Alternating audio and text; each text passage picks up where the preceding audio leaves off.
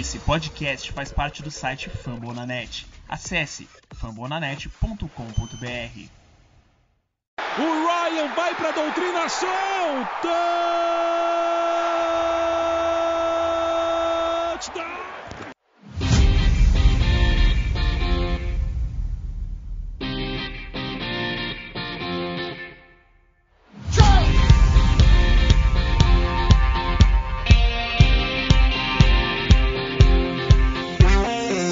Olá, olá, amantes da bola oval, salve nosso Rise Up. Ah, chegamos ao último podcast falando dos prospectos do draft 2022. Ah, a posição mais importante, né? Apesar dessa classe não ter tanto talento assim como as últimos últimos anos, né? Acho que a gente até ficou meio que mal acostumado, digamos assim. É, chegamos nos quarterbacks finalmente para fechar ah, a lista aqui de 2022 sobre os prospectos. Uh, comigo aqui hoje o Jones e o Tiagão. É, antes de a gente começar a falar dos prospectos, não se esqueça de nos seguir nas redes sociais, FalconsPlayBR, lá no Twitter. É, só um adendo, né? Uh, para poder dividir um pouco mais, como o quarterback é um pouquinho mais complexo, uh, a gente dividiu, é, a gente colocou quatro em comum ali e deixou dois é, divididos. Então, por exemplo, eu estudei o Matt Corral, enquanto o Thiagão estudou o Carson Strong é, para poder co contemplar os seis QBs né, que estão sendo mais falados. Na verdade, são cinco e o Carson Strong correndo por fora aí é, por todo mundo, mas enfim. Vamos, vamos começar aqui, partir para a nossa board. Acho que esse é um ranking que todo mundo tem bem diferente. E é isso. E aí, Jones e aí, Thiagão, uma questão, beleza? Fala, rapaziada. Então, é realmente a posição mais importante do futebol americano. Acho que isso não. Né, isso é bem óbvio aí para quem acompanha, mas esse ano realmente eu acho que é, é fácil dizer que é a pior classe desde 2013. Né? 2013, para quem não acompanhava ou quem não lembra, só o AJ Manuel saiu na primeira rodada para o Buffalo Bills e foi uma decepção. Então, né, até hoje, né, o pessoal critica o Buffalo Bills por terem apostado nele na primeira rodada, porque realmente aquela classe no geral era fraca e o quarterback não era diferente. E mais recentemente, uma outra classe quarterback foi é considerada fraca é de 2019, que com exceção do Kyler Murray, ninguém se destacou muito, né? Tem, tivemos o Daniel Jones na 6, tivemos o Dwayne Haskins aí né, na 15, mas antes mesmo dele morrer ele já não não estava sendo titular da posição, né? Então, e além disso, o Drew Locke na segunda rodada, né? Tirando tirando o Kyler Murray, realmente não foi uma classe muito boa. Então, eu imagino que esse ano é pior ainda, porque nem o Kyler Murray a gente tem, né? O Kyler Murray que foi escolha número um, todo mundo já sabia que ele ia ser a primeira escolha no draft. Então, essa classe aí realmente dá para comparar com a de 2013. E acabou que um dos mais se destacou na classe de 2013 foi o Dino Smith, né? Que saiu na segunda rodada para os Jets. Mas nem ele, assim, né? Conseguiu emplacar uma carreira titular, assim, por muito tempo. Então, essa classe de quarterback, acho que todo mundo aí já sabe, né? Eu vou falar agora para não ter que ficar repetindo durante o episódio, mas provavelmente eu vou acabar repetindo. É bem, deixar bem claro que eu acho que nenhum desses quarterbacks que a gente vai falar hoje já chega para se titular no primeiro dia. Eu acho que todos eles, né, precisam assim, ou faria muito bem para eles ficar pelo menos um, dois anos no banco. Eu não, não acredito assim que nenhum deles vai conseguir ter muito sucesso como calouro. E não vejo nenhum deles competindo para calor do ano. Acho que deve ser um dos wide receivers aí, talvez um, um running back possa surpreender. Mas eu não, não vejo nenhum desses prospectos aqui como. Independente de time, né? Porque o draft nem aconteceu ainda, a gente não sabe para qual situação cada um vai. Mas eu, particularmente, acho difícil. Eu não vejo nenhum deles assim, pronto, pronto para NFL. Acho que todos são projetos interessantes, muito diferentes um do outro, inclusive. Acho que é, por, por mais né, por mais que seja um pouco. Né, é, mas que desaponte um pouco a gente, né? Que a gente tá acostumado a, pô, ano passado teve Trevor Lawrence, Zach Wilson, Trey Lance no top 3. Pô, logo depois Mac Jones surpreendeu todo mundo, saiu na 15, né? Enfim. Então, posso dizer tranquilamente que se o Mac Jones estivesse nessa classe desse ano, ele ia ser o primeiro e com uma folga Com certa folga, sim, é. certa folga. Então, para o pessoal ter um parâmetro aí, né? Do ano passado, quando eram cinco quarterbacks na primeira rodada, é, esse ano, se sair assim, vai ser por questão de desespero, né? Eu acho que se sair dois é muita coisa. Eu não vejo saindo três, mas a gente nunca sabe, né? Enfim. E mesmo assim, é, eu, eu como GM, eu ia preferir esperar para a segunda rodada do que é, gastar uma primeira em qualquer um desses cinco aqui. Com uma exceção, mas mais na frente a gente explica melhor. Fala pessoal, beleza? Boa noite. É, como os meninos já bem adiantaram, uma classe aí que, pelo menos no, até pra gente dos Falcons, acho que é uma classe que a gente tenta fugir um pouco, porque a gente quer tampar outros buracos é, é, nesse draft, então realmente é uma classe que você pode até achar um cara que seja seu titular no segundo, terceiro ano, bem desenvolvido, mas não é nada que a princípio enche nossos olhos, né? Então a gente vai passar aí é, todos esses prospectos, quem pode ter o melhor teto, quem talvez é, chega um pouco mais preparado, mas tem é um piso mais garantido, enfim. Mas é uma classe que realmente, no geral, não, não alegra muito como ah, um franchiser QB, com certeza. É, é isso. Então, bora começar aqui. É, lembrando, como eu falei, a gente dividiu um pouco os prospectos, então talvez a gente não tenha opinião formada sobre, sobre todos eles. É, mas começando aqui pelo, pelo meu quinto colocado, uh, é o Matt Corral, de Ole Miss. Uh, cara, é um cara que eu não gostei nem um pouco do que eu vi nele. É, primeiro que, cara, sem, sem exagerar, assim, tranquilamente 80% das jogadas de passe eram RPOs. Para quem não sabe o que é uma RPO, é o Run Pass Option. Então é aquela jogada que o quarterback coloca a bola na barriga do, do running back e vê se ele vai passar para alguém ou se ele vai deixar para ele correr. É, assim, o ataque inteiro era pautado nisso. Uh, e assim, é uma estratégia eficiente para o college, porque com certeza as defesas acabam mordendo um pouco mais fácil, né? ainda mais universitários, que não tem tanta disciplina e tanta velocidade, tempo de reação na, igual a NFL. Justamente por isso eu acho que ele vai ter muita dificuldade. Né? Na NFL as defesas são muito mais dinâmicas, muito mais rápidas. É, você não vai conseguir rodar RPO toda a jogada e, e conseguir um cara livre. É, além disso, mesmo com as RPOs, eu senti muito problema de precisão com ele. É, nos três níveis, tanto passes curtos quanto médios, quanto passes longos. É, e também cuidando da bola. No, nos dois primeiros vídeos que eu vi dele, uh, ele sofreu três fumbles em dois jogos. Então isso para mim foi muito preocupante. Então assim, é um cara que para mim é um projetaço ali. Não, não vejo potencial nele. É, não, tem um bom braço, mas nada, nada além disso. É, o... com relação ao Corral, né? O Vitão falou aí, eu não estudei ele muito a fundo, mas durante a temporada regular da NFL e do college, né, o pessoal já começa a fazer mock draft, já começa a falar sobre os prospectos.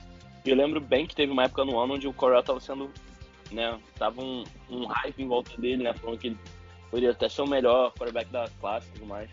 E eu nunca, né, parei realmente para analisar friamente assim, mas acho que foi alguma sequência de jogos ali que, que ele emplacou em Ole Miss, assim, que o pessoal começou a falar muito dele, né, como prospecto de primeira rodada e tudo mais.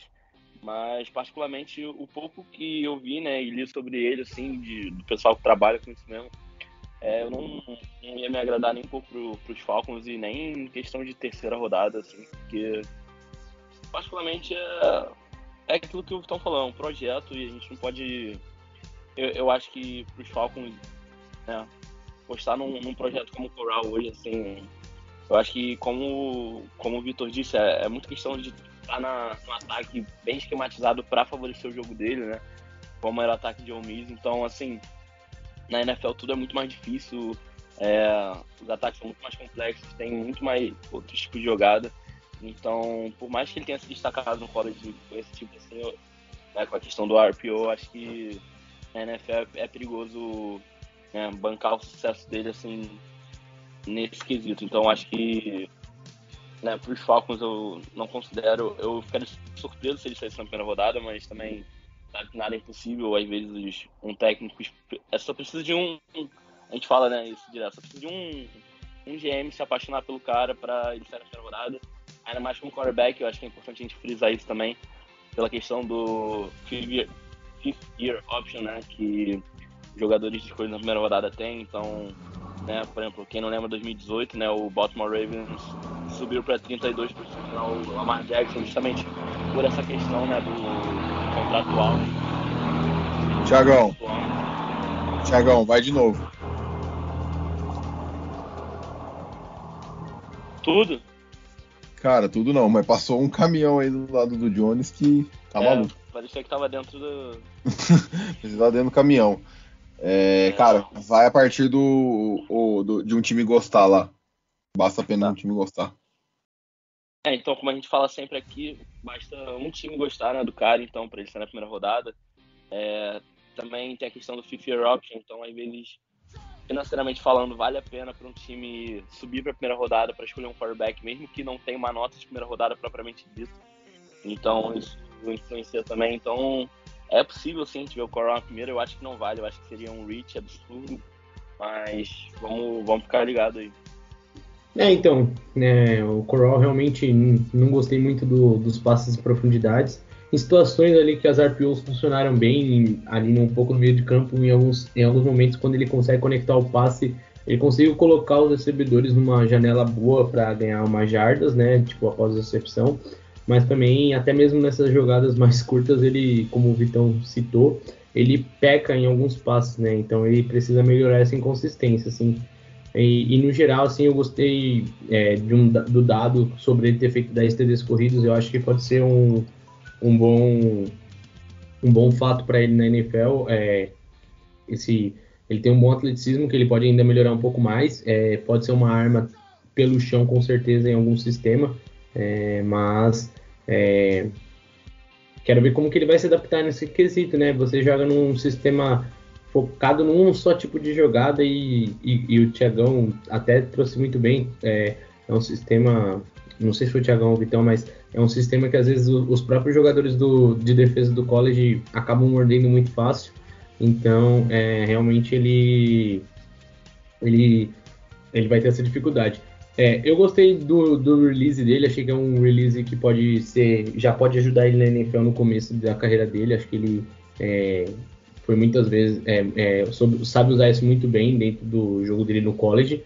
Só que também eu senti que ele é muito afoito às vezes quando ele quer improvisar algumas jogadas ali no pocket, então é, ele tem que tomar cuidado um pouco com alguma saída deles ali do pocket, porque quando ele improvisa demais ele acaba se comprometendo.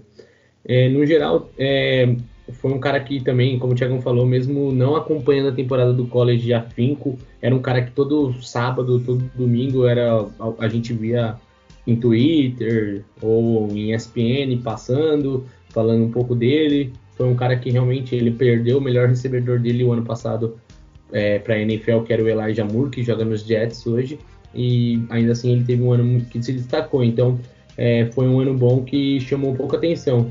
Mas no geral, vendo a tape, realmente é um cara que acho que, se eu fosse colocar assim, é um cara que ainda tem mais a desenvolver do que piso chegando na NFL. Então acho que no geral. No, acho que no geral vai chegar a todos, mas assim, se eu for colocar, eu ainda vejo bastante coisa a ele melhorar para ele ser pelo menos um titular decente um dia na NFL. Mas no geral acho que é isso. É, é isso aí. Então temos o Matt Corral aqui. Acho que dá pra colocar em sexto, né? Acho que colocando seis quarterbacks, deixa ele ficar em sexto no, em consenso aqui. É, passando para o quinto colocado, a gente tem aqui o Matt Ryan, é, 20 anos mais novo, jogando aí o, o, o, college, que é o Desmond Reader de Cincinnati. É, cara, vendo para mim tape dele, é, é assim, até assustador para mim a semelhança com o Matt Ryan. Não o Matt Ryan calouro, tá? O Matt Ryan de 2021. É, para mim, muito, muito parecido. É um QB com mobilidade mediana, vai, um pouquinho melhor que o Ryan, mas nada surreal, assim, nada fora do comum. Não é um cara que vai ter jogadas desenhadas para correr na NFL, pelo menos para mim. Acho que não. No college ele teve. É, passes curtos precisos, uh, porém senti que faltou um pouquinho de força no braço em alguns momentos, é, e também a precisão no fundo do campo. Uh, achei meio desesperado no pocket quando a pressão chega, é, e também senti falta de improviso. Para mim parecia que se, se o se assim, se o roteiro da jogada não saísse de acordo com o planejado, a chance de fazer besteira, ser interceptado ou lançar um passe incompleto ou até ser sacada era muito, muito grande. Então é um cara que, assim, ele tem potencial, obviamente. Esse para mim sim enxerga o potencial de um cara é, com um pouco mais de mobilidade, com uma tomada de decisão melhor. Acho que são coisas é, treináveis, né, digamos assim. Mas novamente é um cara que não me chamou atenção em quase nenhum quesito. É, então, como o Tom falou, né? Por acaso o Reader também ficou quinto colocado na minha lista. E o, a maioria das coisas que o Tom falou concordo, vou até adicionar algumas outras que eu percebi. É, eu acho que a mobilidade dele no pocket é, é terrível, assim, tipo, ele sob pressão, um... trabalho de pés dele eu não gostei, apesar de eu ter lido sobre pessoas que gostaram, né, falaram que ele se movimenta bem no pocket, eu não, não percebi isso, né, no, no que eu assisti dele. É, pô, não acho que ia ser uma boa ser, eu já falei isso, né, mas enfim, eu não acho que ia ser uma boa ser titular como calouro. Eu acho que, né, ele ia depender muito de um, uma defesa boa, de um jogo corrido estabelecido, de uma linha ofensiva perfeita. E mesmo assim não é, não é garantia de nada, porque realmente é, o que eu observei do, do Reader é que ele é muito bom nos passes fáceis, né? Que, mas até. Mas assim, os passes curtos ele consegue acertar numa boa. Mas se, o, se já passou de 10 jardas aéreas, ele já tem uns erros bobos. Às vezes o pessoal, né, os, os recebedores livres, assim, ele erra por pouco e.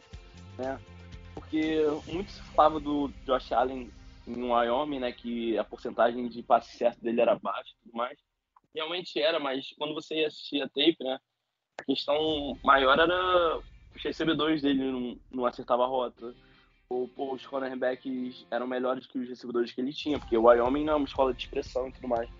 E o Reader não, o Reader ele realmente erra dá pra ver ele errando o recebedor, a, a rota sai certinha, ele não, não consegue, e aí isso incomoda bastante, assim, por mais que o Victor tenha comparado ele com o Matt Ryan de 2021, eu vejo ele errando uns passes bizarros, assim, que nem, nem o Matt Ryan velho como tá hoje erraria, então, assim, é, ele tem umas releituras para mim meio duvidosas, assim, às vezes, né, mas, enfim, como o Vitão falou, quando a jogada sai perfeita, ele consegue, mas qualquer errinho ali, ele tem dificuldade para se adaptar tudo mais. É... Uma coisa curiosa sobre ele, né? Ele jogando em Cincinnati, ele ganhou 43 jogos no college. Isso é o terceiro maior número da história. Então, pô, pensar, ah, maneiro, o quarterback é vencedor e tudo mais. Mas isso nem sempre é um bom sinal, né? Os dois jogadores estão na frente dele com mais vitórias.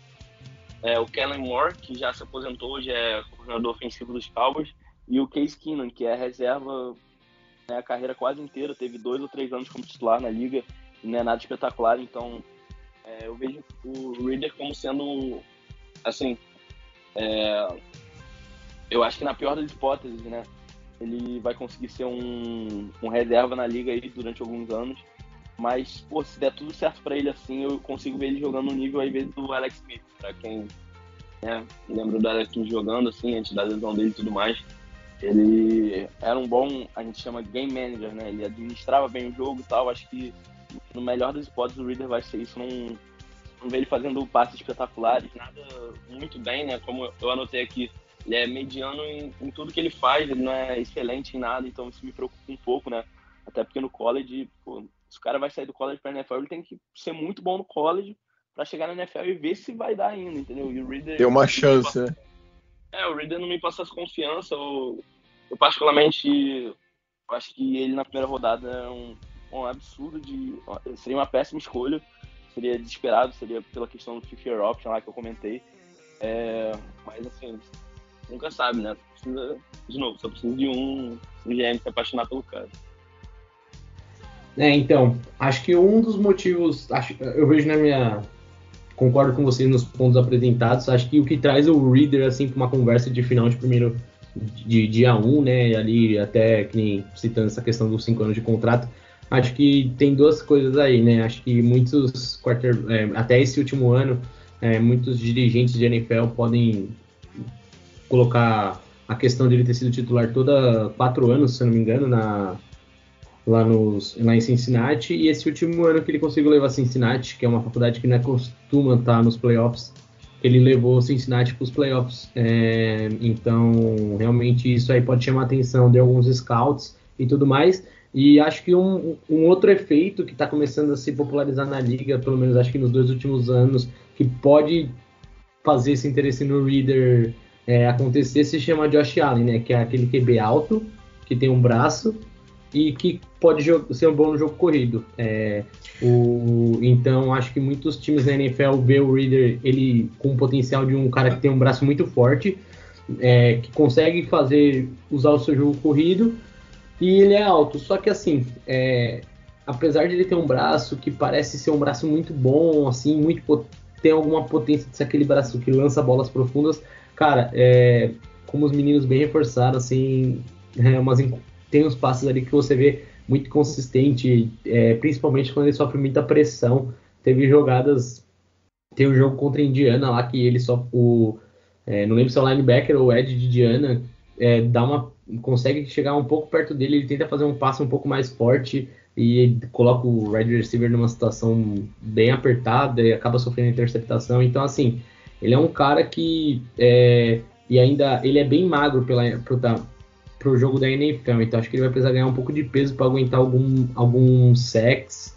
é, que eventualmente ele venha sofrer nos seus jogos na NFL, porque assim, realmente, acho que ele tá bem cru. Eu acho que, talvez na minha visão, ele pode um dia até chegar a ser titular, mas assim, ele vai precisar progredir muito, cair um time num sistema bom que trabalhe muito bem o jogo dele, mas é, acho que, que nem o Tiagão falou assim, ele não vê é, é, não entende às vezes o por ele sair no primeiro dia, e eu acho que talvez tenha um pouco desses dois efeitos. Acho que a carreira dele e o último ano no college, juntando com esse dessa vontade da liga de ter novos Josh Allen, é, projetos de Josh Allen, né? Porque assim, nem toda hora você vai achar um Josh Allen na, na NFL, mas enfim, acho que é mais ou menos isso. É um cara que é mais potencialzão mesmo e que é, hoje eu também acho que demoraria pelo menos uns dois anos no banco para começar a ser titular na NFL.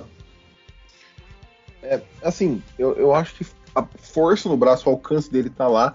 Eu senti falta de velocidade da, da bola. Achei que a bola viaja, a bola fica muito tempo pendurada para chegar no, no alvo. Sei lá. Mas é isso. Eu acho que Parece é um que... que o Parece é. que o passe é mais alto do que forte, às vezes, né? Tipo, uma impressão que dá. Tipo, ele é. vai mais alto do que forte. Sim. De certa forma. É. Sim. O, o John, você falou do Josh Allen. O Josh Allen é diferente, né? O passe dele é um canhão. Longe, mas é um laser. Tipo assim, ah, sim, sim. Muito e chega muito rápido. Então, tipo assim, o Reader não tem isso. Uh, ah, mas, mas, mas, mas muitos times isso... enxergam nisso nele. Eu já li muito, até redatores de ESPN, em alguns lugares, colocando nisso, que ele pode ter um potencial de ter esse braço.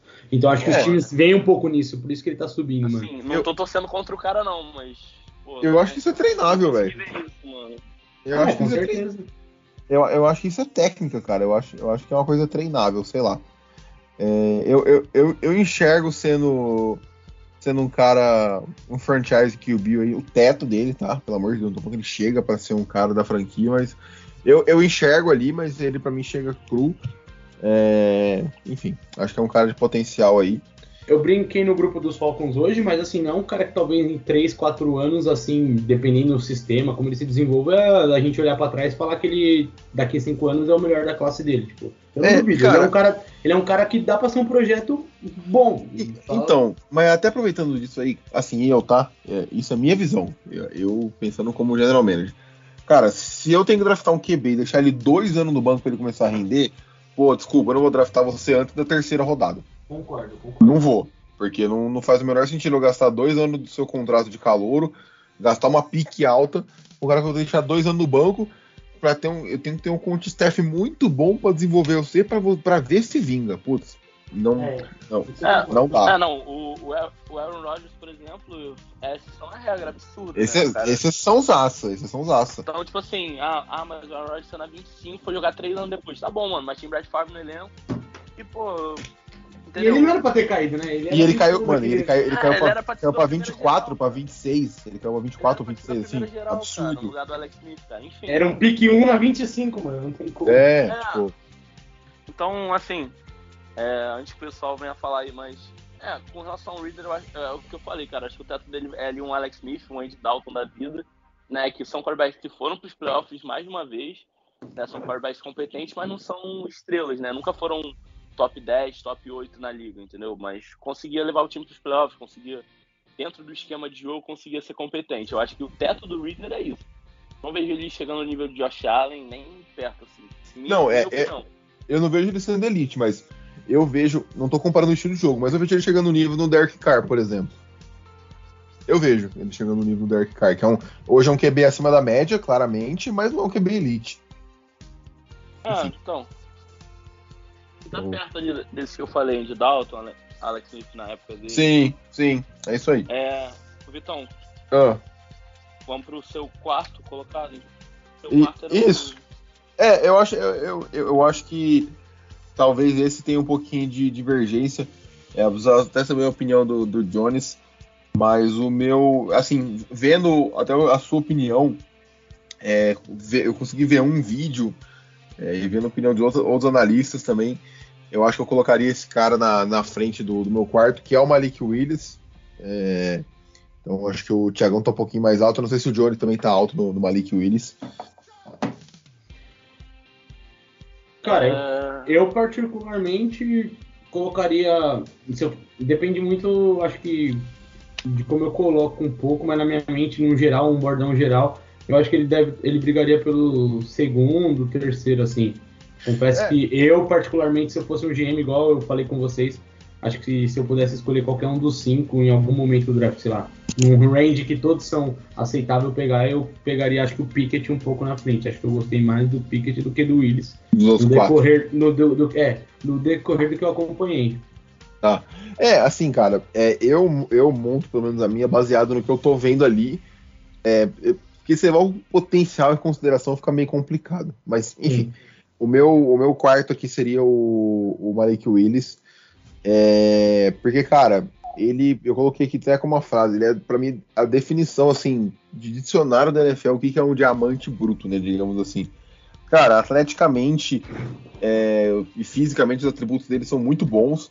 É, acho que ele é o braço mais forte da classe e o QB mais móvel da classe. Acho que, acho que na velocidade ele deve ganhar de todos os QBs aí que a gente. do top 5, né? É, mas, cara, é um cara que tá muito cru na parte do processa- processamento mental, na presença no pocket. Ele jogava num time muito ruim, ah, mas ele também enfrentava times muito ruins. Assim, eu assi- eu assisti um jogo dele contra o Ole Miss, né, que é o time do, do Matt Corral. Cara, chegou a dar pena é, Liberty jogando contra o Miss, assim, ele, ele foi sacado coisa de 7, 8 vezes. Então, é, por mais que ele tenha esse, esse lado, ah, os, recebe- os recebedores são ruins, a OL é ruim, ele também tem enfrentando times ruins, ele não enfrenta somente times ranqueados, né, como era o Miss no, caso daquele jogo.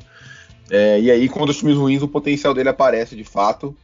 Ah, mas enfim, cara, é um cara que eu gosto muito do projeto, mas teria que ser uma pique bem mais baixa do que estão vendendo que ele vai sair.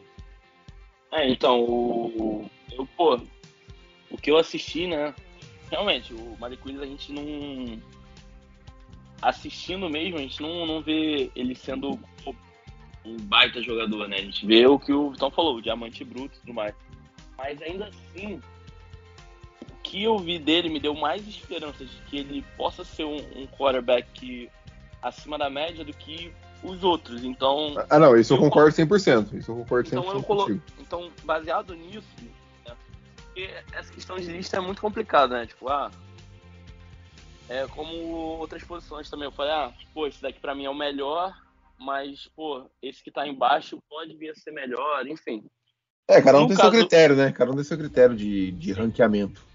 Sim, sim, mas no caso do Malik Willis, o que eu vi dele, e considerando todas as questões, ah, o time muito ruim e tudo mais, eu coloquei ele como primeiro pra mim, mas tudo que o Vitão falou vou ter que assinar embaixo, porque realmente é isso. Ele tem os atributos para ser um quarterback muito, muito bom na liga.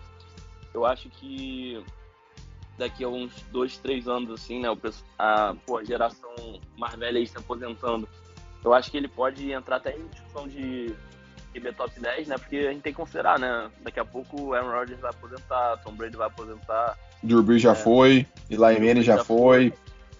Então, dessa nova geração, acho que o, o Willis ele tem potencial para ser muito bom. E já dando uma alfinetada assim, né? Considerando que Carolina escolha o Malik Willis na 6, eu acho que ele vai estar bem acostumado já com ter uma linha ofensiva horrorosa. Então, é, eu acho que ele vai sofrer bastante como calouro indo para Carolina. Mas talvez numa situação melhor, um Pittsburgh Steelers da vida com um treinador, porra, muito, muito bom, na minha opinião, uhum. que é o Mike Tomlin. Gosto né? muito dele. Campeão do Super Bowl, nunca teve uma temporada com aproveitamento abaixo de, né? 50%. Abaixo de 50%, então pô, o Malik Willis indo para Pittsburgh, não estou dizendo que no primeiro ano ele já vai estourar, até porque, como eu disse, eu não acho que eles, como calouros, vão, vão dar esse resultado todo. Mas o Malik Willis, pô, sentando um ano atrás do Mitch Trubisky, ou até assumindo na metade da temporada, eu acho que ele tem potencial sim para para ser o melhor quarterback da classe. Eu acho que os atributos que eu, que eu vi, assim, e considerando o contexto, né, eu acho que para mim ele é o melhor dos que a gente vai falar aqui hoje. Mas é aquilo. É, ele indo para Carolina, ele indo para Pittsburgh, a carreira dele vai ser completamente diferente uma da outra. Principalmente nesse primeiro ano agora, porque Carolina, é, eu acho que eu comentei em outro episódio, mas caso o pessoal não tenha escutado, depois da pick número 6, Carolina só escolhe na 137, porque trocou a segunda rodada pelo Sam Darnold e a terceira E a rodada quarta? pelo CJ Henderson. É, a quarta também pelo Darnold. A segunda, a quarta e a sexta. Enfim, é, depois da sexta geral, vai na 136. Então fica naquela, vai escolher um left tackle que o time precisa para ontem, ou vai escolher um, um quarterback. Então, é, eu particularmente acho que eles vão de quarterback pela, né, enfim, pela questão de espe- esperar por um tackle assim, às vezes pode pô, conseguir alguém na free agency, ou enfim, botar alguém para tapar buraco ali. É, melhor projeto mesmo pro time, eu acho que seria um, um Baker Mayfield ou um Jimmy Garoppolo da vida, mas enfim, um, um Malik Willis pra mim, pra eles também ia ser uma boa, mais e, e eu acho que o time deles não tá em condição muito de, né, esperar muito pro futuro. Acho que se eles draftarem um left tackle hoje e irem com o Sandarno, vai ser todo mundo demitido ali, então estão numa situação bem, bem ruim no nosso rival de divisão. Mas voltando para os Falcons, é, muita gente tem falado do Malik Willis na 8, e eu particularmente não ia gostar, independente do board. Eu acho que nenhum board é tão ruim assim para eu aceitar o Malik Willis na Tô nessa número também. 8. Mas ele vindo para os Falcons é aquilo. É, a gente, esse ano o Mariota titular, e ano que vem torcer pro Malik Willis ser tudo que ele prometeu e mais, né? Só que é aquilo, É, a defesa, a Assim, defesa vai continuar sendo pô, muito abaixo da média. E a linha ofensiva também não é essas coisas, né? Não é essa, não é a Brastemp, né? Enfim. é, cara, eu, eu, não, eu não vejo a Atlanta pegando mais QB. A gente vai. O próximo episódio vai ser um mock draft aí. ah, que a gente vai comentar mais um pouco sobre isso. Mas, cara, até passando pro Johnny já comentando, eu vejo muita gente querendo vender o Malik Willis alto e ninguém, ninguém comprando. É, até o pessoal do On The Clock falou isso, o, o Anthony Curti com o Davis falaram isso no podcast deles também. Eu acho um negócio muito real. Ah, e, cara, ele pra mim é um cara que não tem a menor condição de entrar como titular da NFL no primeiro ano. No- pode ser na rodada 17 com Carolina ou Steelers. Eu, eu não acho que Carolina vai de, de QB. eu apostaria fortemente que eles vão de tackle se tiver um dos três. É, dos três melhores, né? E. Cara, ele é um cara que ele não tem, não tem capacidade pra mim de ser titular no primeiro ano. Pode ser na rodada 17 com os Steelers 0-16 não brigando por mais nada. Pra mim não, não tem condição. Mas segue aí, É, Jones. Malik Willis é o. O Malik Willis é tipo a primeira versão do Esquadrão Suicida, né? Se você assiste o trailer, você fica encantado. Você sai do cinema, você fica puto. É quase, é quase a mesma coisa o que querem fazer com ele antes do draft. Sim. Brincadeiras à parte e, lógico, guardar as devidas proporções, é mais ou menos isso. Acho que estão querendo vender um cara um pouco maior, mas assim, estão querendo vender um produto muito é, que tem que se lapidar. É, concordo com os meninos, acho que ele possivelmente é, acho que é o braço mais forte é, que vai ter no draft. Não gostei muito de passes curtos, às vezes, que ele consegue fazer. Só que o que ele me encanta, assim, que eu gosto muito trazendo um pouco assim no estilo Jones que eu gosto de ver às vezes em quarterbacks, até muitas vezes um tipo de quarterback que eu tipo escolho nos meus times de Madden, aqueles quarterback scramble.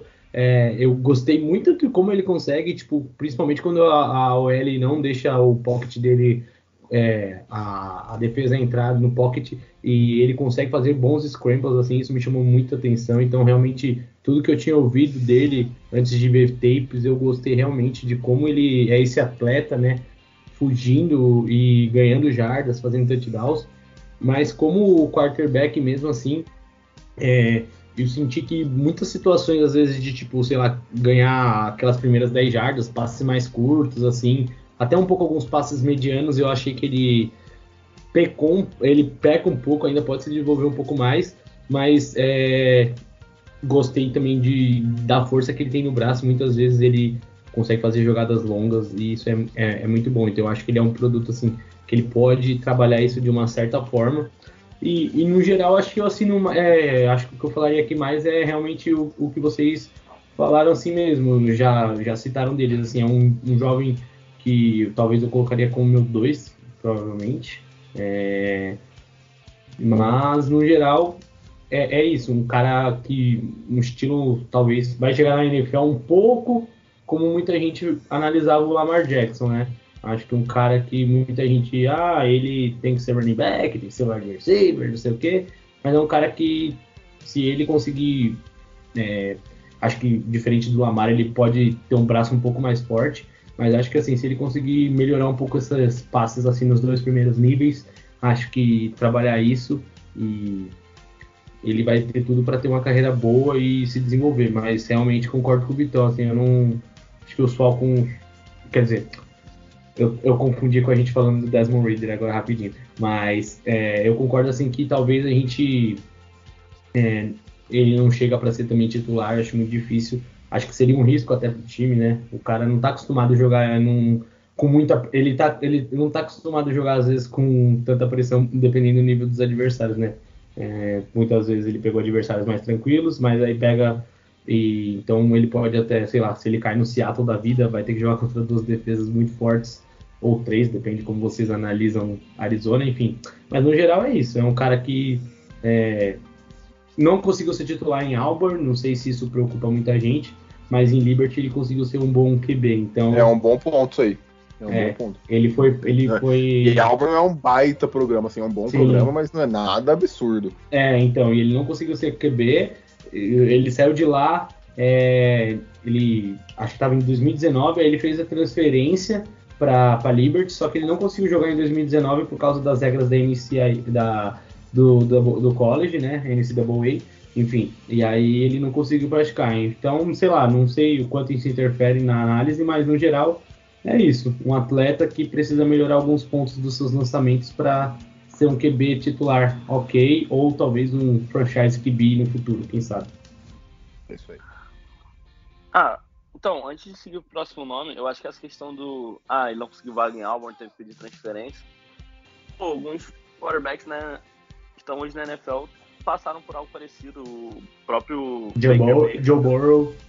Joe Burrow, Justin Fields e todos eles foram prospectos melhores que o Malik Willis são quarterbacks assim com um futuro bom aí pela frente. Então eu não, eu não levaria isso tanto em consideração, até porque, enfim, eu acho que tem, nenhum dos dois quarterbacks de Georgia campeão nacional são melhores do que o, o Malik Willis, então às vezes a gente olha assim, ah, um programa bom, um programa ruim, mas enfim, isso, isso a gente sempre tem que lembrar que muitos jogadores muito bons na NFL, eles vêm de escolas menores e tudo mais. Essa questão de transferência também acontece. O, a gente está vendo até um exemplo agora, né, que é o Spencer Radley, que estava vindo como QB número um dessa classe, e aí teve um ano muito, muito ruim em Oklahoma, pediu transferência, agora vamos ver aí se mudando de, de escola, né, me faltou agora para qual escola ele foi, se o pessoal souber aí de, cabeça, mas... Hum ele pode estender e voltar a ser falado como um prospecto. Ele foi para para USC, foi jogar com o, o, Lincoln Riley. O Lincoln Riley. Enfim. Então, é isso. Mas bora, é, bora, bora acelerar aí, que ainda faltam três e já estamos um com pouquinho. 40 minutos. Bora aí. Tá ok. É, eu vou falar de um aqui que É, não sei o quanto o pessoal estudou a fundo, mas ele para mim foi o terceiro melhor da, dos vídeos que eu assisti, né? Que é o Carson Strong. E tá sendo cotado ali pra segunda, terceira rodada.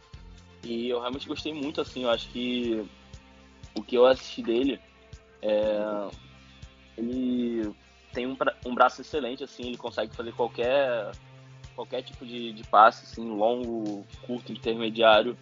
É, eu acho que ele tem um potencial muito, muito forte dentro, é, dentro dele para jogar na NFL. E uma estatística legal dele, em 2020, ele passou dos 299 tentativas de passe consecutivas sem sofrer uma interceptação. Pô, isso pro college é muito bom, né? Até porque é, a gente releva bastante assim, questão de interceptação no college, porque é normal, tá na universidade para errar mesmo. Mas o Carson Strong, assim, é, me surpreendeu né, nesse quesito, assim. É, ele jogou na Mountain West, o que desfavorece o caso dele, né? Até porque né, a escola dele, eu acho que eu não falei ainda, ele é de Nevada. E a Mountain West não é uma, uma conferência assim tão badalada, né? No college, mas eu assisti jogos dele, inclusive contra times fora da Mountain West, justamente para ter um parâmetro melhor. E ele jogou muito, muito bem. É, um dos recebedores dele é, seria muito interessante para mim os Falcons ficarem de olho, que é o Romeo Dubs, que se destacou no Senior Bowl. Ali ele deve sair entre a terceira e a quarta rodada. É um, um recebedor que eu acho que seria uma boa adição para os Falcons. Mas voltando ao Carson Strong, é, ele jogou na Mountain West, ah, isso é meio ruim, mas pô, quando ele jogou lá, ele dominou. Mais ou menos como o Trey Lance ou o Carson Lance, que jogaram em escolas menores, mas dominaram também. É, ele ganhou dois anos seguidos o Mountain West Offensive Player of the Year, né? 2020 e 2021, então ele vem bem assim. O que tem caído muito ele, né? Nos boards é a questão da, de lesão, né? Ele tem um histórico de lesão bem ruim, então isso é o que a gente chama de uma red flag, né? Um, um alerta vermelho, assim, né? traduzindo grosseiramente português. Então é algo para ficar de olho, assim, que deve. Muitos times, às vezes, quando vem um histórico de lesão, assim, já corta o cara do board, independente de a rodada que ele tiver, enfim. Então isso pode acabar transformando ele num estilo. Pra mim, pelo menos, eu pô, gostei muito do skill set que ele apresentou assim no, nos jogos. Eu acho que. Né, eu. Assim que eu assisti um pouco do Carson Strong, eu fui no, numa comunidade no Twitter, né, que fala de NFL Draft, comecei a perguntar, pô, por que, que o, o Reader tá na frente do Strong se o, Strong pô, consegue fazer muito mais coisa, consegue, né, enfim, mobilidade melhor e tudo mais. E a resposta, em geral, foi essa, ah, histórico de lesão, histórico de lesão. Um outro ali tentou defender o Reader, mas não deu argumento nenhum. Você falou, ah, ele é melhor. Obrigado, mano. Valeu. Só, enfim, discordou, mas não, não argumentou nada, né? Então, pô. É, mas o Strong, pra mim, porra, bem, bem melhor que o Reader. Pra mim, ele ficou em terceiro assim. É, dos, que eu, dos cinco que eu vi. E eu acho que os Falcons pegar ele na quarta rodada ia me deixar bem, bem animado, mas não sei se ele chega até a quarta também. É, acho que no geral, rapidinho, só para falar um pouquinho. É, diferente de Thiagão, eu não gostei, eu não achei ele tão móvel assim, achei ele bem mais paradão, bem mais pocket passer, assim. Mas também concordo, assim, a questão do, do de quando você fala que ele consegue completar qualquer tipo de passe, acho que ele tem isso bem colocado. E aí, como ele é, como na minha visão eu, eu achei ele bem parado, assim, muitas vezes, ele acaba sofrendo muito com as pressões que chegam nele, né? Então, acho que também, né, juntando com um pouco da lesão, acho que pode ser um ponto que pode prejudicar ele. Acho que hoje a NFL pode estar visando que mesmo com mais mobilidades, assim, no geral, eu achei, assim, um pouco ele não tão móvel. Mas, no geral, acho que assina embaixo do que o Thiago falou sobre o Carson Strong. É, é isso. É um é cara que eu não vi muito, mas eu ouço falar muito isso, que é um cara com um bom braço, mas histórico de lesão acaba atrapalhando, competição acaba atrapalhando. Então, acaba tendo algumas red, red flags aí meio preocupantes. Uh, passando aqui pro segundo nome, é um dos caras que eu enxergo como mais pronto, né? Uh, por mais que o primeiro também eu acho que ele, ele tá relativamente bem é, para ser um, um starter num time, obviamente, né, com paciência e tudo mais, mas é um cara que já tem capacidade para ser titular. É, o meu segundo colocado é o Kenny Pickett, de, de Pittsburgh. Para mim é o melhor passador da classe, puro, né? É, digamos assim. Uh, é um cara que eu achei que tem uma boa presença no pocket. Ele tem uma boa habilidade de, de estender jogada. É uma coisa que eu senti um pouco de falta assim do, da maioria dos QBs, tirando o Malik Willis ali. Mas é, para mim estender jogada é diferente de abaixar o, a cabeça e correndo. É, eu senti que o Kenny Pickett é bom em alongar uh, as jogadas e uma boa precisão no passe. É, mas, cara, é aquilo, falta um algo a mais e acho que o braço dele também não é dos mais potentes. Acho que pode ser até um, considerado um dos mais fracos, se não o mais fraco do top 5 aí dessa classe. Então, por isso é um cara que eu acho que pode acabar caindo um pouco mais. Eu acho que é um cara que sai na primeira rodada e eu acho que saindo ali da 20 para baixo, né, pensando no, no Pittsburgh Steelers, eu acho que é um cara, acho que vale, acho que vale a aposta, é um cara que, se bem desenvolvido, apesar de eu não enxergar muito teto, muito potencial para ele, acho que é um cara que pode, pode se dar bem na liga. É, então, o, Kenny Pickett também ficou em segundo para mim, na minha lista. Né, como eu disse, Mike Williams em primeiro, o Pickett em segundo, o Strong em terceiro. O, o que eu vi do Pickett me agradou, assim, porque né, quando a temporada do college acabou, é, acho que todo mundo concordou a uma que ele era o melhor do draft, que ele ia sair lá em cima e tudo mais. E aí de lá pra cá foi só derrota pro cara, começaram a falar que a mão dele era muito pequena, e realmente é, né? Mas, pô, quando você vai assistir, para pra assistir o cara jogar, né? Vamos, vamos, vamos falar, pô, jogo. E, pô, eu acho que, ele, acho que ele tem todas as ferramentas para virar um titular na NFL. Me passou muita segurança, assim. É, vê que passa com firmeza, ele sabe o que tá fazendo, não, não se desespera. Quando tem que correr, ele tem a habilidade de correr, né? Ele tem até uma jogada que, que gerou uma certa polêmica no, no college, que ele finge que vai pro slide.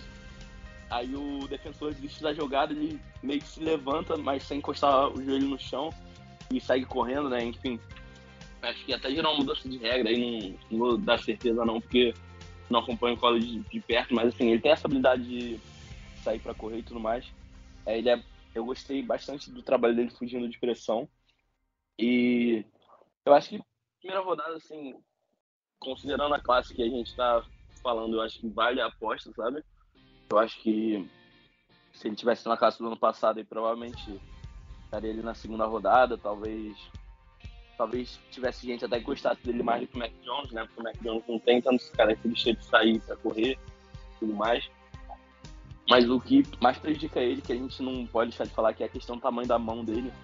É, como a gente já comentou aqui várias vezes, os scouts da NFL se prendem muito à questão de médico e tudo mais.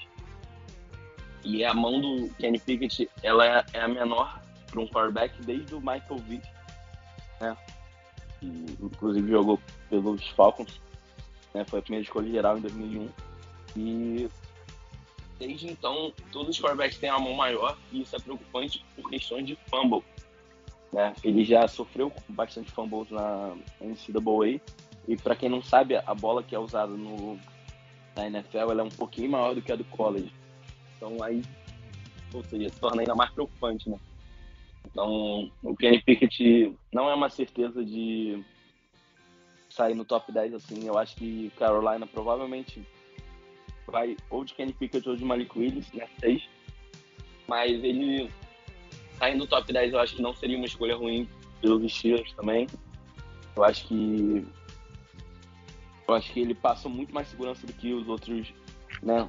Se eu tivesse que fazer um ranking do, ah, me passou segurança, o Kenny Pickett estaria em primeiro, mas eu acho que o Malik Willis vai, vai ser o melhor jogador lá na frente, então Pickett hoje eu gostei bastante do jogo dele, com exceção dessa questão das mãos, eu acho que eu acho que ele tem potencial sim para ser um bom titular na NFL, mas não um excelente titular na NFL. Eu acho que bom no máximo, assim. É, talvez um Jimmy Garoppolo da vida, assim, que é, né, é ok. Não é um ótimo quarterback, mas botando no esquema certo, com tudo direitinho, conseguiu chegar já no Super Bowl. Então, é complicado a gente falar não vai ser nada, mas nada, nada, pô, encaixando tudo e tudo mais, a gente sabe que o time consegue longe de. É, enfim, o Pickett um, um ponto já começo ressaltando, acho que me deixa muito preocupado. Ele é de 1998, então ele já vai pro draft com 23 anos. E quando começar a temporada da NFL, ele já vai estar com seus 24 anos. Então, para mim, já é uma idade bem avançada para a liga. É, ele que ele também tem uma história curiosa, né? Ele antes de decidir jogar em Pittsburgh, é, em, em Pittsburgh, ele se comprometeu com com Temple, né? E foi aonde ele meio que tem essa ligação com o Matt Rule, que é hoje é o atual head, head coach, coach, de head coach do isso. Então, é, muita gente fala que ah, o, o, o já tentou chamar ele para tempo lá no passado e tal. Vamos ver se ele não vai querer agora, é, talvez trazer ele para ser o cara do seu time e tudo mais. Mas no geral, é, gostei muito de como ele. Acho que o Thiagão ressaltou bem como ele escapa do pocket. Assim, gostei desse controle que ele tem para escapar do pocket. É, gostei também de como ele conduz o jogo. Assim, acho que ele consegue achar bons passes. É, é um cara que percebe que só muitas vezes usa o passe longo mais em situações claras, assim, até porque ele não tem um braço forte para isso, então ele tem que ver uma janela muito boa, mas ele consegue, tipo, é, não se comprometer muito no, no sistema de jogo, assim, que ele apresentou no, nos vídeos que eu vi de Pittsburgh, né, no, nos jogos dele no college.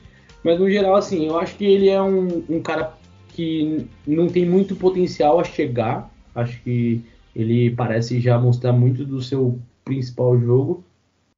É, eu gosto ele talvez mais que os outros nessa classe, talvez como meu um, acho que assim, porque apesar de a gente ter muito cara que muitos prospectos potenciais, que tem algum potencial a se desenvolver, eu acho que é uma classe que a gente às vezes pode olhar, pode trazer alguns caras podem ver mais o teto, o, o teto não, mais o chão atual que eles estão e tudo mais. E eu acho que o Pickett ele já traz. Um, é, é, o Tiagão falou assim na questão de segurança, e eu acho que até em off a gente debateu isso. É, eu acho que hoje ele seria, se você tivesse me perguntar de todos que a gente falou aqui, quem é, teria mais chance, acho que de ser um titular de cara, eu acho que seria o Pickett. É, acho que dependendo do sistema que ele entrar, ele pode brigar com um QB mais fraquinho desses titulares menos falados.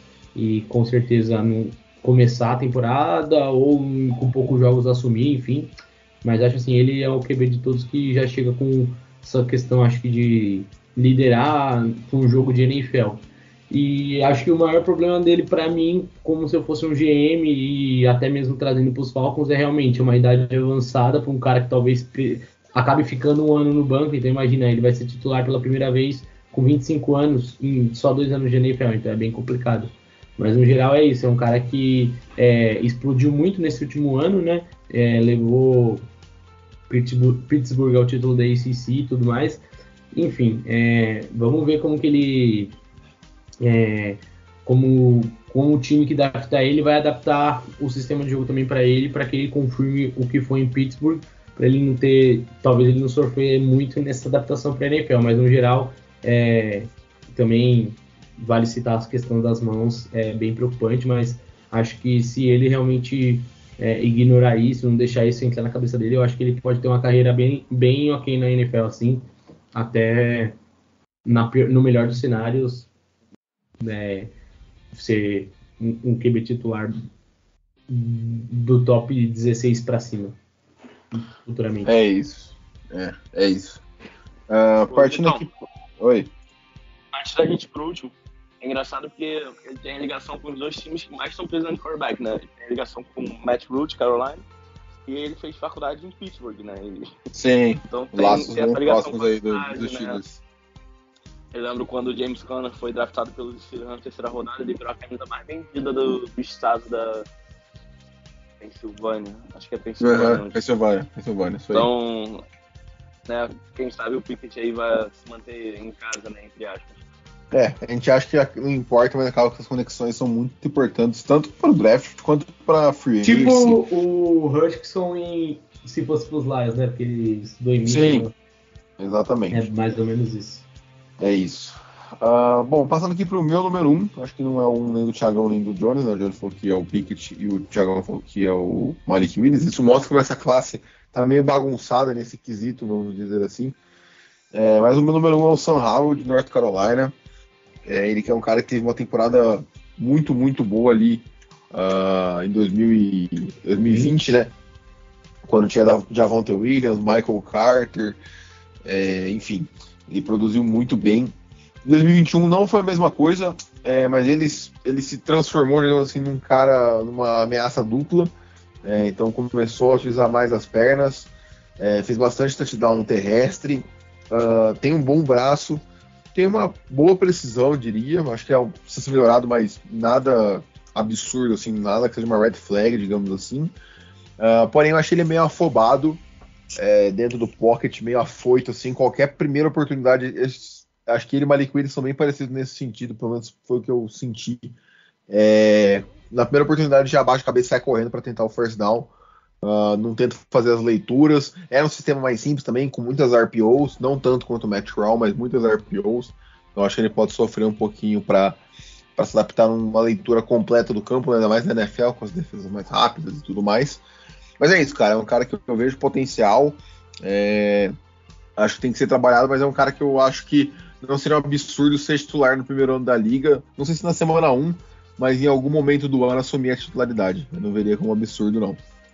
Não, então, o, o Sam Howell é um cara que até que eu queria gostar mais, assim, porque, como o Vitão comentou, em 2020 ele tinha Javonte Williams, Michael Carter no backfield e tinha o Jamie Brown recebendo bola. O Jamie Brown, que hoje é recebedor do Washington Commanders, né? Então, acho que foi draftado na segunda ou terceira rodada. Então, esse time todo foi desmontado de um ano para outro, né? Ele perdeu três titulares no ataque, e né? Jogadores de nível de NFL, então óbvio que se pesou. Mas aí eu, eu fui assistir, né, assistir dois jogos, um, um em 2020, né, quando ele tinha esse ataque montado, e, e outro em 2021. E nenhum dos dois me chamou muita atenção. Eu vi umas interpretações bem preocupantes, assim, onde não tinha ninguém do ataque perto, assim, algo que me chamou atenção. Mas, como o Vitão falou, ele tem uma mobilidade muito boa, ele consegue sair correndo bem com a bola e ele não sai correndo no desespero, ele realmente analisa o campo sabe para onde está indo e tudo mais. Então isso, pô, eu acho um ponto muito positivo. E algo, algo também para notar aqui, ele tem uma. É, o então falar, ah, ele é muito Malik Willis, né? Vezes pega, pega a bola, não dá certo, sai correndo. Mas assim como o Malik Willis, cara, porra, a OL dele é muito ruim, cara. Eu, eu, eu reparei isso sempre, até para dar contexto. Pô, é complicadíssimo jogar ali com os caras. Já não, não tinha nem tempo de lançar. Já vi que o Pocket já estava desmontando, então realmente às vezes a melhor alternativa era correr. E né, ele tem 1,82, né? Ele é um pouquinho abaixo do, da média de altura dos quarterbacks. Ele e o Malik Willis têm a mesma altura. Né? Os dois são mais baixos, entre aspas, assim, né? Porque 1,82 não é uma altura baixa, né? Mas em questão de posição. E em 2019, pô, como freshman, né? Assim, seria o calor do college, o primeiro ano de faculdade, ele já lançou 38 touchdowns. Então isso eu acho que é algo para ficar de olho. E como o Vitão falou, é, eu, por mais que ele tenha ficado em. Ele ficou em quarto na minha lista, né? Mas eu acho que. Eu, eu acho que assim, ele me passa segurança suficiente para conseguir ser um titular como calor às vezes. Claro que, como eu disse, o melhor para esses quarterbacks todos é passar um ano no banco. Mas eu acho que se o Sam Howell saísse na segunda rodada para os Giants, do jeito que o Daniel Jones joga, eu não, ach, não acharia por uma surpresa absurda ele conseguir a posição do Daniel Jones depois de 5, 6 semanas. Então fica isso aí, eu acho que esse talento dele, que ele apresentou nos dois primeiros, dois primeiros anos do college, não é algo para se desprezar, só porque ele teve uma última temporada ruim. Até porque, para quem não lembra, antes da temporada 2021 do college começar, eram dois quarterbacks que eram ditos como primeira e segunda escolha, que era o Spencer Rattler e o Sam Howell. O Spencer Rattler decaiu absurdo e decidiu voltar para mais uma de faculdade o Sam Howell, apesar de ter caído, ainda, ainda assim é, teve confiança de já se declarar pro draft. Eu acho que é, o Vitão falou, ah, ele é meu primeiro. Pô, o PFF, que é, né, é um. Eu sempre cito aqui, né, que eu acompanho bastante o conteúdo deles. É, eles, pô, dão nota para cada snap que o jogador joga na carreira e tudo mais. E eles têm o Sam Howell como primeiro quarterback dessa classe também, pra, pra gente ver que realmente ranking de. O pessoal do On The Clock também tem ele como primeiro. Mas vários outros lugares vão dizer Malik Willis como primeiro, outros vão dizer Kenny Pickett, então é aquilo. Essa classe realmente não tem algo muito, muito diferente. Eu acho que É, a única coisa que é consenso é que o Malik Willis tem o maior potencial, mas não quer dizer que ele vai ser o melhor no futuro. Isso quer dizer que ele pode vir a ser o melhor no futuro pelas ferramentas que ele tem. Mas, enfim, como a gente sempre lembra aqui, o draft nada é garantido e pode ser que nenhum deles vá bem, pode ser que todos vão bem e todo mundo aqui parecendo idiota falando que eles não tinham capacidade para ser titular de cara. É, acho que no geral o, o, o, Sam Howell, ele, tipo, man, conseguiu. Ele caiu no, na, nas boards, depois voltou um pouco, né? Acho que bem diferente do Rattler, que virou reserva e voltou pro college, enfim. Mas no geral ele é isso, ele é, ele é um QB com um braço decente, consegue fazer bons passes, boas janelas, é, apesar de não ser muito alto, então é, não sei como isso pode afetar o board dele para alguns times. É, e no geral, é uma coisa que eu tô curioso para ver, porque até o North Carolina é, tinha muito, muitas jogadas de RPO também no seu, no seu, é, no seu playbook. Então, playbook. É, eu queria ver como que ele pode se adaptar a um time que tenha mais diversidade de jogadas, né? Pode ser que é, a questão de leitura de snaps é, afete um pouquinho isso nele. Mas no geral ele consegue fazer, acho que passa em todos os níveis que a NFL exige dele. É, acho que também não tem tanto problema assim, às vezes, para sair do pocket, é uma situação ou outra, que nem o Thiago falou, ali a ofensiva compromete muito, então às vezes o cara, o pocket dele acaba sendo cedido, então não tem muito o que ele fazer.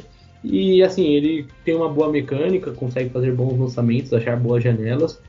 E, enfim, acho que quando ele tem algum talento em volta, igual foi o ano de 2020 dele, acho que ele pode produzir ainda mais. Mas realmente é um cara que, assim, bem interessante. Acho que ele ficaria ali junto com o Malik Willis, talvez no, brigando pelo segundo e terceiro. Então, no geral, acho que é isso. E o bom é que ele é jovem, ele vai chegar com 21 anos pro draft, então acho que é, é bem o que vocês falaram. É um cara que pode também, acho que ele, junto com o Pickett, acho que hoje seriam os dois mais prontos para ser titular em algum momento da, da temporada. E no geral, acho que é isso. Acho que no resto vocês pontuaram bem o, sobre o San Hall é isso, o produto de North Carolina e tem, tem tudo acho que para ser uma das, um dos nomes surpresas na 32, caso alguém compre a pique dos Lions ou os Lions. É, eu não me espantaria se a gente tiver na quinta-feira na última pique, alguém subiu ou propriamente os Lions draftarem Sam Hall também. No, ele é um dos QBs que eu colocaria nesse range aí. É, é isso. É, acho que fechamos. É, só comentar um pouco, um pouco antes eu acho é, eu vejo o Saints como possível alvo aí. Alguns rumores dizendo que eles gostam deles. É, mas é isso, cara. Fechamos aqui a, a última posição do draft. É, tá chegando. Já estamos na semana do draft, né? Então estamos há poucos dias aí. Vai ser bem legal. Acho que é um dos drafts mais divertidos. Eu, pelo menos, tô achando bem legal que não tem nenhum consenso na, no top 10. É, e é isso. Agradecer o Jones e o Thiagão aí. Agradecer todo mundo pela audiência. Uh, não se esqueça de nos seguir nas redes sociais, arroba FalconsPlayBR. Um abraço e tchau!